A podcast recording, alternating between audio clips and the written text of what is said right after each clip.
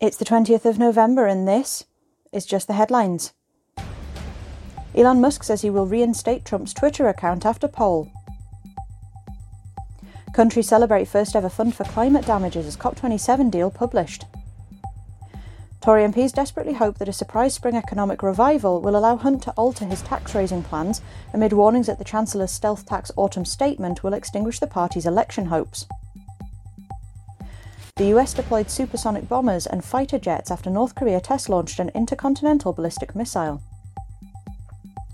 France striker out of World Cup due to injury sustained in training.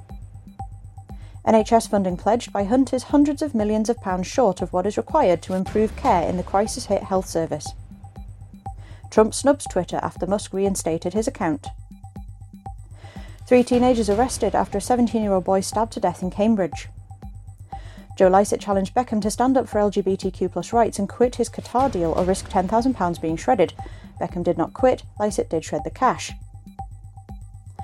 Qatar opening ceremony kicks off. Cabinet Minister denies U K is considering a Swiss-style deal with the E U. Murder investigation launched after flat fire kills two children. Both England and Wales have their first World Cup matches tomorrow.